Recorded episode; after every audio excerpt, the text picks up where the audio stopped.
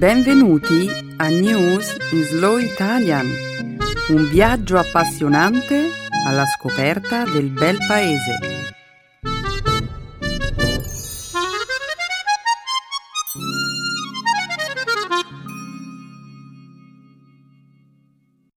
Oggi è giovedì 29 gennaio 2015. Benvenuti a una nuova puntata di News in Slow Italian. Un saluto di benvenuto a tutti i nostri ascoltatori. Ciao Benedetta.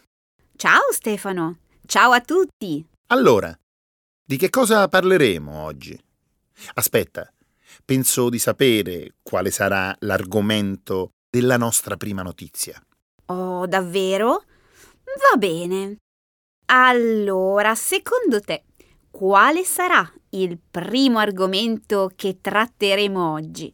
La bufera di neve più spaventosa che abbia colpito il nord-est degli Stati Uniti negli ultimi decenni.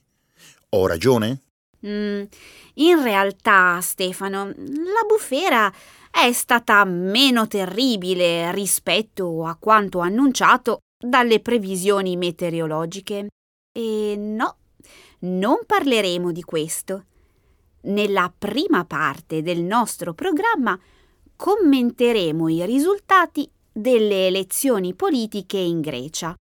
Poi parleremo della morte del re dell'Arabia Saudita Abdullah e del settantesimo anniversario della liberazione di Auschwitz.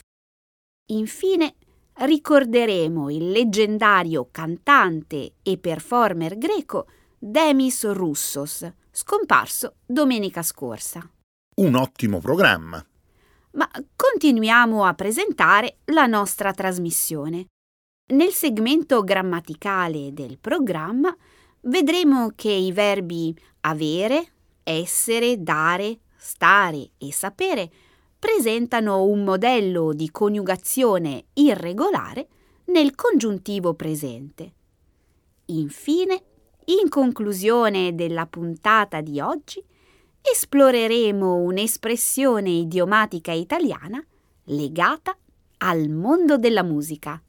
Dare il là. Bene, se non ci sono ulteriori annunci da fare, diamo inizio alla trasmissione. Certo, Stefano. Perché aspettare un minuto di più? In alto il sipario!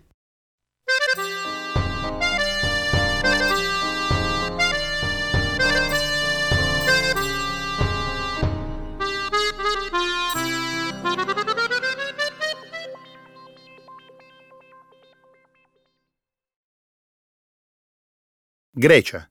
Il neo eletto primo ministro promette un programma anti-austerity. Siriza, un partito di sinistra radicale, ha segnato una vittoria storica, domenica scorsa, nelle elezioni parlamentari greche. Il partito ha conquistato il 36,4% dei consensi, ottenendo 149 seggi al Parlamento, mancando la maggioranza assoluta per soli due seggi. Siriza ha formato una coalizione di governo con i greci indipendenti, un partito di centrodestra che occupa 13 dei complessivi 300 seggi del Parlamento greco. Siriza, un acronimo che significa Coalizione della Sinistra Radicale, ha promesso di rinegoziare il piano di salvataggio del paese che ammonta a a 240 miliardi di euro. Il leader di Syriza, Alexis Tsipras, ha promesso ai suoi sostenitori la cancellazione della metà del debito pubblico greco. Tsipras si è detto comunque pronto a negoziare una soluzione praticabile affinché il paese rimanga nella zona euro. Il nuovo primo ministro ha prestato giuramento lo scorso lunedì. Tsipras si è presentato alla cerimonia senza cravatta e ha rifiutato la consueta benedizione della Chiesa ortodossa. In seguito alla crisi finanziaria globale del 2008, l'economia greca ha subito una forte contrazione. Attualmente la disoccupazione supera il 25%. L'Unione Europea, la Banca Centrale Europea e il Fondo Monetario Internazionale, ossia i creditori della Grecia, hanno imposto ingenti tagli di bilancio e riforme in cambio del denaro investito nel salvataggio del paese. Congratulazioni per la sua vittoria elettorale, signor Tsipras. Lei assume la carica di primo ministro in un momento molto difficile e si trova a fronteggiare una grande responsabilità. Ho tempi difficili, senza dubbio. L'avvento al potere di un governo anti-salvataggio riaccende lo spettro di una dichiarazione di insolvenza, il che potrebbe causare un contraccolpo nell'intera zona euro. Benedetta, sono passati cinque anni dal primo piano di salvataggio internazionale. Cinque anni di umiliazioni e sofferenze per la Grecia. Ora il popolo greco ha espresso il proprio voto, nella speranza di porre fine al circolo vizioso delle politiche di austerità che affliggono il paese. Ti rendi conto, comunque, che il nuovo governo non sarà in grado di mantenere tutte le sue promesse in merito alla cancellazione del debito? Inoltre, che altro si può offrire alla Grecia in termini di concessioni? I creditori hanno già ristrutturato il debito e offrono tassi di interesse molto bassi. Il problema della ristrutturazione del debito rimane aperto. Oh sì, a patto che la Grecia rispetti le regole dell'Unione monetaria. Sì, è vero. La Grecia non ha soddisfatto le aspettative della zona euro e delle autorità europee, ma è anche vero che l'Europa ha abbandonato la Grecia a se stessa. Siriza si merita una possibilità. La vittoria di questo partito, ora, costringerà le autorità dell'Unione Europea ad affrontare un problema che hanno creato loro stesse, un debito impossibile da pagare.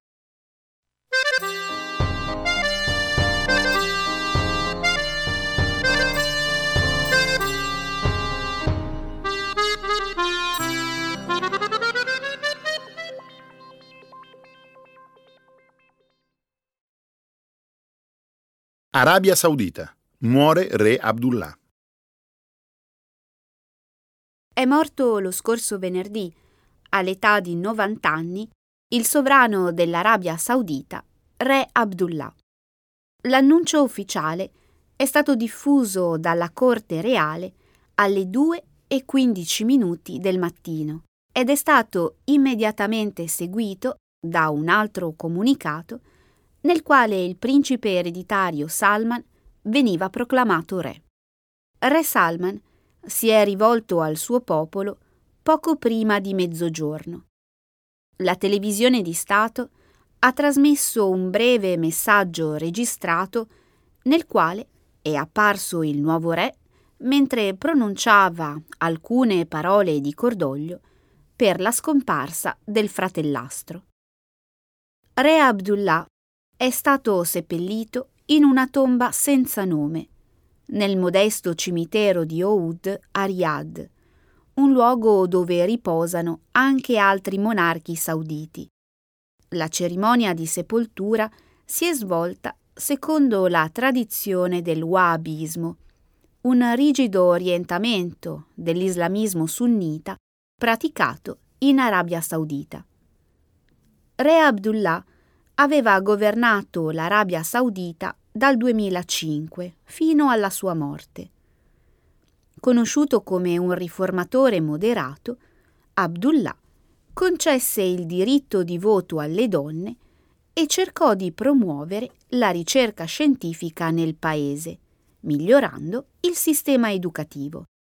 Allo stesso tempo, però, il re venne criticato per la scelta di imporre la Sharia, la severa legge sacra islamica e per avere ordinato l'incarcerazione di alcuni pellegrini sciiti.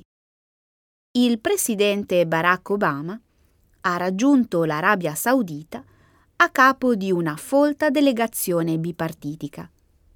Obama è affiancato da alcuni funzionari repubblicani di spicco, tra cui gli ex segretari di Stato James Baker e Condoleezza Rice.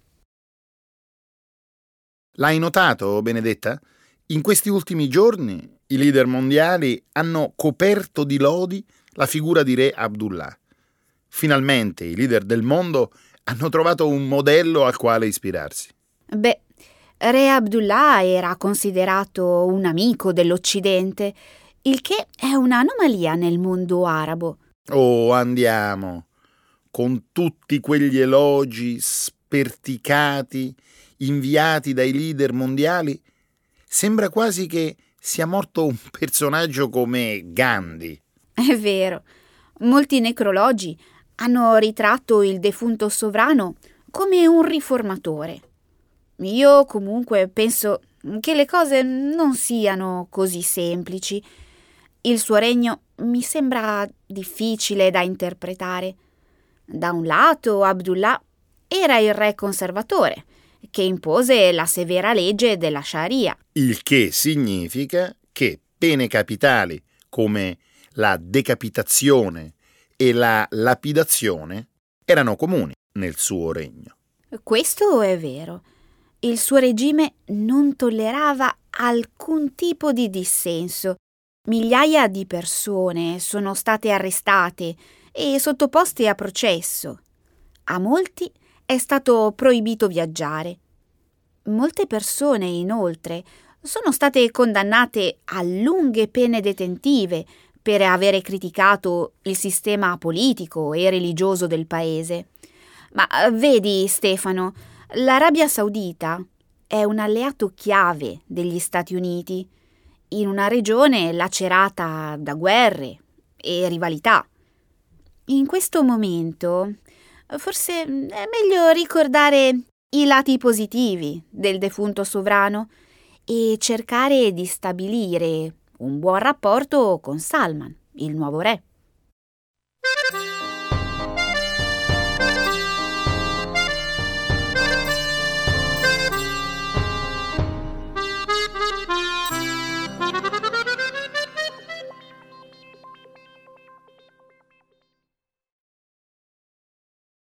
Superstiti di Auschwitz visitano il campo di sterminio in occasione del settantesimo anniversario. Decine di leader provenienti da tutto il mondo si sono riuniti lo scorso martedì presso l'ex campo di concentramento di Auschwitz-Birkenau per celebrare la giornata internazionale di commemorazione delle vittime dell'Olocausto. I prigionieri di Auschwitz vennero liberati dalle truppe sovietiche il 27 gennaio 1945. 1945, esattamente 70 anni fa. Un gruppo di circa 300 superstiti ha fatto ritorno ad Auschwitz per partecipare alla cerimonia. Nel corso dell'evento sono state recitate alcune preghiere ebraiche e cristiane in memoria delle vittime. I presenti hanno poi acceso delle candele davanti al monumento commemorativo. Quasi 50 paesi hanno inviato le proprie delegazioni. Diversi eventi commemorativi, inoltre, hanno avuto luogo in tutta Europa e presso il Museo dell'Olocausto in Israele. Originariamente costruito dalla Germania nazista per la detenzione dei prigionieri politici polacchi, il campo di Auschwitz in seguito si espanse, divenendo un campo di sterminio per gli ebrei europei. Negli anni tra il 1940 e il 1945 vi trovarono la morte oltre un milione e centomila ebrei. Tra le vittime ci furono anche rom, omosessuali, disabili, dissidenti politici, polacchi non ebrei e prigionieri sovietici. Colonne di persone spinte verso le camere a gas, treni pieni di nuove vittime. Auschwitz è tuttora un ricordo terribile. Coloro che sono sopravvissuti non si libereranno mai di questi ricordi, non potranno mai dimenticare. E come potrebbero mai dimenticare l'odore della carne che brucia? E non devono dimenticare. I sopravvissuti sono i custodi del ricordo di Auschwitz. Ma ora la maggior parte di loro ha più di 80 anni. Di fatto, questo potrebbe essere l'ultimo grande evento commemorativo al quale molte di queste persone partecipano. Questo è vero. E quando loro non ci saranno più, chi manterrà vivo il ricordo? Chi condannerà l'antisemitismo in tutte le sue forme? Chi lo combatterà? L'antisemitismo in Europa rischia di crescere se nessuno prende una posizione. Esistono ancora molte persone che negano la storicità dell'olocausto. Sì, il semplice fatto di ricordare non basta. Se non vogliamo che il passato, un giorno, diventi il futuro dei nostri figli, dobbiamo continuare a raccontare questa storia. Se coloro che sono sopravvissuti non parlano, il mondo presto dimenticherà quanto è successo. E soltanto trasmettendo i loro ricordi alla prossima generazione, i sopravvissuti potranno avere la certezza che le loro vite sono state salvate per una ragione. Proprio per questo l'anniversario dello scorso martedì è stato così importante. Non dobbiamo dimenticare mai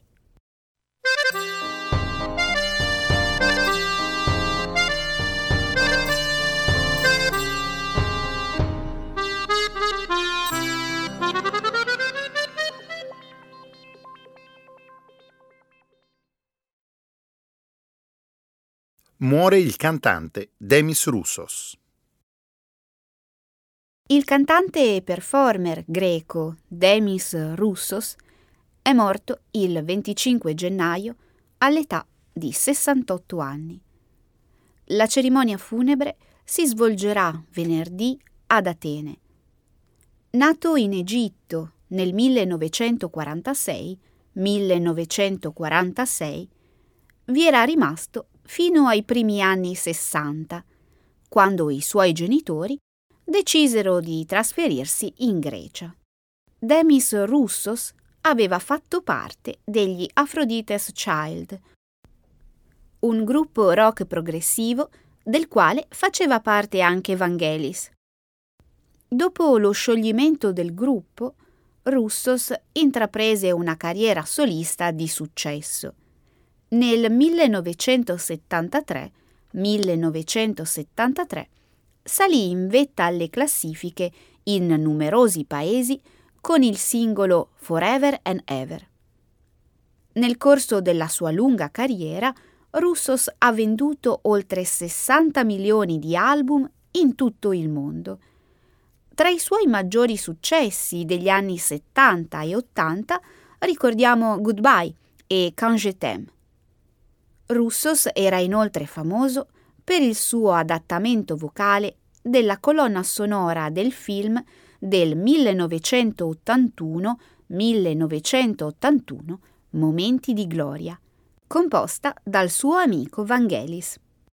Ever and ever, forever and ever you'll be my spring, my rainbow's end and the song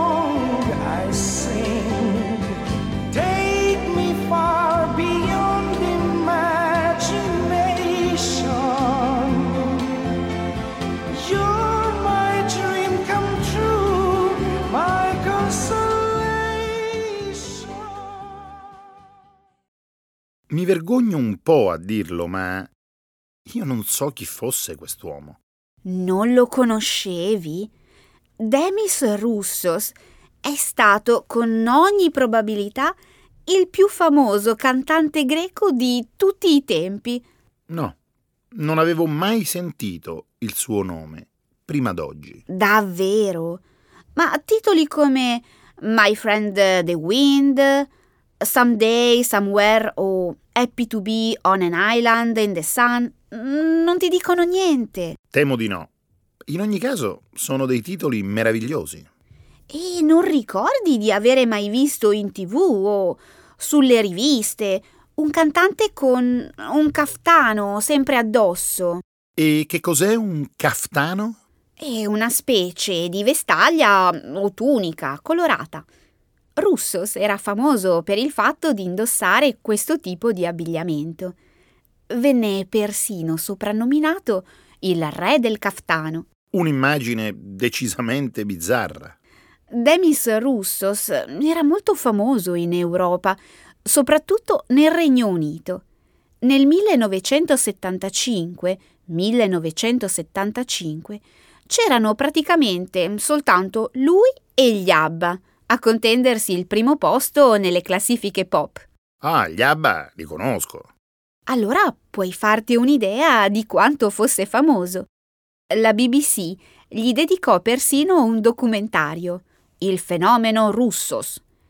Pensa che a metà degli anni 70, in diversi paesi, le vendite dei suoi album rivaleggiavano con quelle dei Beatles. E chi sono i Beatles? Oh Stefano, spero che tu stia scherzando adesso.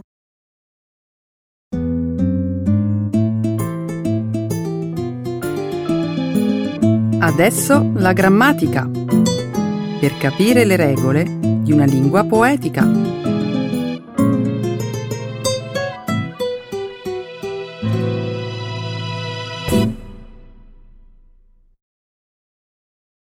Present subjunctive. Irregular verbs. Avere, essere, dare, stare, sapere. Faccio una vita piuttosto regolare e durante la settimana non vado mai a letto troppo tardi. Eppure non riesco a riposare bene. È probabile che tu dia troppa importanza a qualcosa che ti innervosisce. Forse hai ragione. È possibile che io sia semplicemente un po' stressato e che la tensione interferisca con il sonno. Se ti può consolare, non sei l'unico a soffrire di questo disturbo. Immagino che tu sappia che a farti compagnia sono l'11% degli italiani.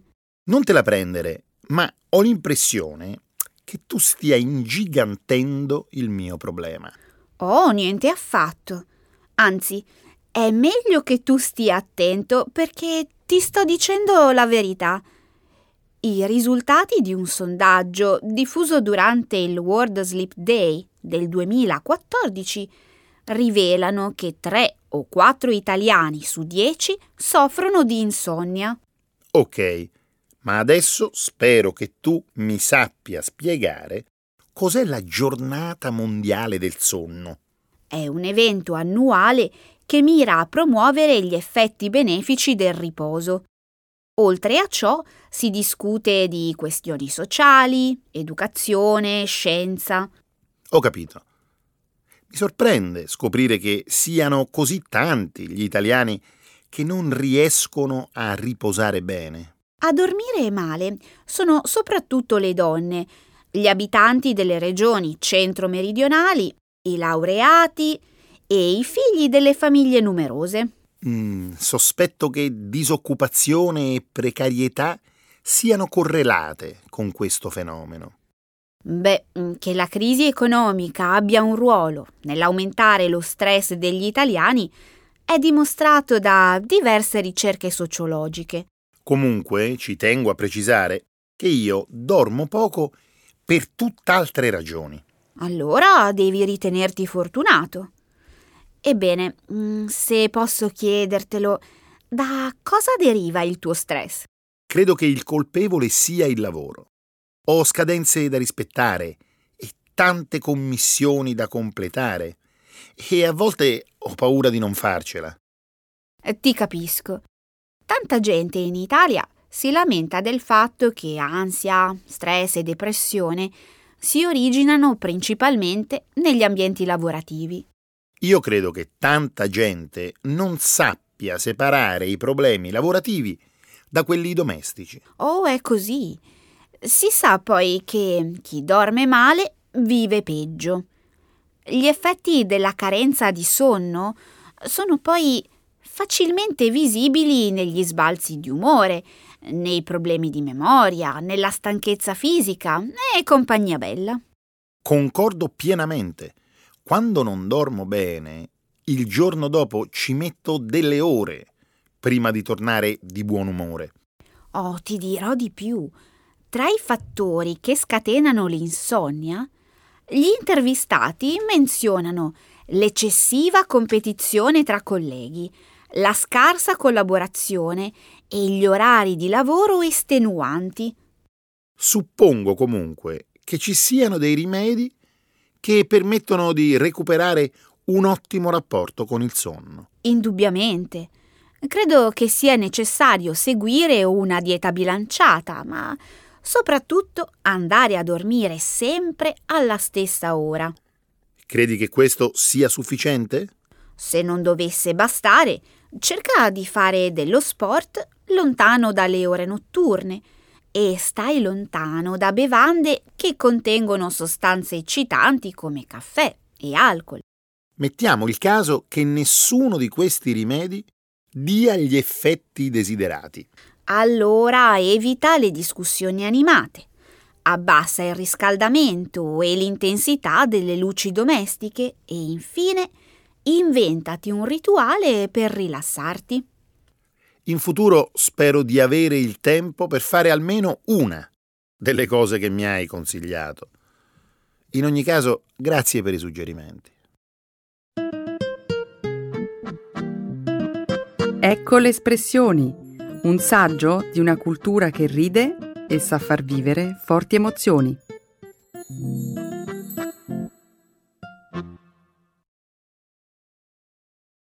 Dare il là.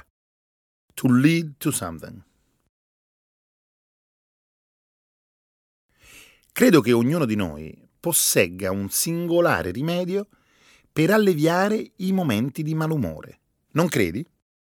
Oh, hai dato il là a una conversazione interessante. È vero, io per calmarmi vado a correre, oppure dichiaro guerra agli acari e pulisco casa da cima a fondo. Hai mai provato a sfogare la tua rabbia contro i tappeti? Dicono che farlo con il battipanni sia un ottimo rimedio antistress. No, ma posso sempre provarci. E tu invece cosa fai di particolare? Io mi metto a cantare ad alta voce. Questo è il metodo migliore, secondo me, per scaricare la tensione e i brutti pensieri. Oddio, e che cosa ne pensano i tuoi vicini di casa? Sono contenti? Beh, dipende da cosa gli canto. L'altro giorno, per esempio, mi sentivo un po' malinconico Così ho iniziato a canticchiare Qui dove il mare luccica e tira forte il vento. Hai intonato la canzone di Lucio Dalla? Su una vecchia terrazza nel golfo di Sorrento. Oh sì, è molto bella. Un uomo abbraccia una ragazza dopo che aveva pianto. Poi si schiarisce la voce e rincomincia il canto. Sei pronta per ascoltare il mio acuto? Assolutamente no. Vuoi rovinare la giornata anche a me? Sei un'ingrata. Prima mi hai dato il là per cantare e adesso, invece, mi interrompi sul più bello. Sono senza parole. Beh, forse potresti usare le parole per raccontare la storia che ha ispirato il cantautore bolognese. Come vedi, ti ho dato il là per parlare di qualcosa di costruttivo. Sei certa di non voler ascoltare il ritornello? Ho capito. Inizio io. Parliamo del famoso tenore Enrico Caruso e dei suoi ultimi giorni a Sorrento, che poi furono quelli che diedero il là alla stesura del testo. Io, invece, comincerei da una data. 1986. 1986. Quell'estate Dalla era diretto a Capri e un'avaria ai motori dell'imbarcazione sulla quale viaggiava lo costrinse ad attraccare a Sorrento. Come preferisci. Ricordi il nome dell'albergo dove prese alloggio? Hotel Vittoria. Non soltanto è uno dei migliori in città, ma è pure costosissimo.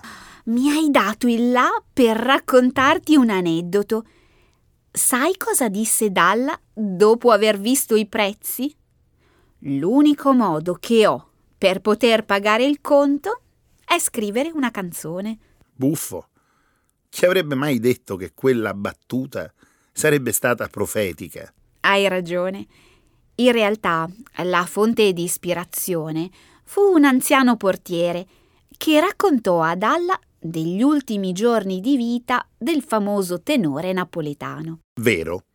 Si dice che, durante quel soggiorno, Caruso abbia dato lezioni di canto a una giovane allieva di cui si era segretamente innamorato. Tu questo lo sapevi? Certamente. Ebbene, è così che Dalla immaginò la scena. Un pianoforte a coda su una terrazza che si affaccia sul mare e un tenore che sfida il proprio dolore e canta per amore. E che poi si schiarisce la voce e ricomincia il canto. Hai capito l'antifona? Oppure no? Ti ho appena dato il là per cantare il ritornello. Dici sul serio? Che emozione! Va bene, ci provo. Oh, fallo bene e ti prego, non farmene pentire. Ti voglio bene assai, ma tanto tanto bene sai. È una catena ormai che scioglie il sangue rinte e vene, rinte e vene sai.